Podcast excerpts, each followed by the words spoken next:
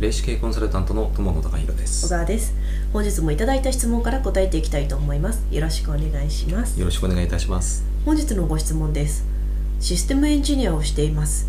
AI が発達していくと AI にも霊感というものは出てくるのでしょうか？難しい質問かもしれませんがご意見をお伺いできればと思います、うん。ということなんですけど。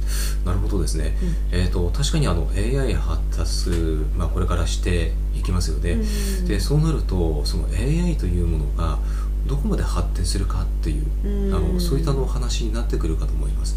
で確かにあの、えー、と AI にも霊感って、うん。うんまあ、出てくるのかどうかってやっぱりちょっとあの興味ありますよね、うん。でえー、とこれについてはですね、まああのまあ、どういうふうになるかっていうのは正直なところわからないです。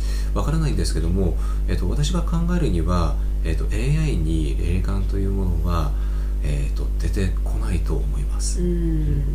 あのーこの霊感というのはですね、えー、とやはり、えー、と私たち、まあ、あの人間もそうですし、あのーまあ、全て、えー、と例えば、あのーそうですね動物うん。にあの備わってる、まあ、い一つの能力だと思っています。うん。で、まあ、特にですねやっぱり見えない世界をあの感知する能力うん。になりますので、えー、と AI というとやはりちょっと異なってしまうのかなと、うん。まあ、ただですねえー、とあのその AI がどんどん発達していくと,、えー、と疑似霊感的なものというのはやっぱり出てくると思います、うんうん。これは何かというとですね、えー、と統計とか、うんうん。えー、とそういったものに紐づくんですけども、うん。そういったあの、まあ、ビッグデータとかを元に,、ね、元にしてですね、えー、と確率論とか、うん。そういったものを使ってより精度が上がるような、まあ、例えば予測値とか、えー、と予知的なものというのはおそらく今後もっと発展していくことになると思います、だか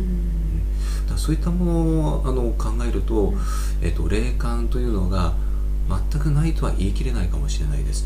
ただ私たちが見えているそのいわゆる、えーとまあ、霊能とか霊感と呼ばれるものは AI は出てくるとはあの考えてはいないです、うん。えあの師匠が、はい。あの練習をした時に霊感のある人って、はい。あの頭の上とかうん。耳の周りとか、あの金粉がやっぱり出るので、うん。あのロボットにそれは多分出ない、難しいと思いますね。ですよね。はい。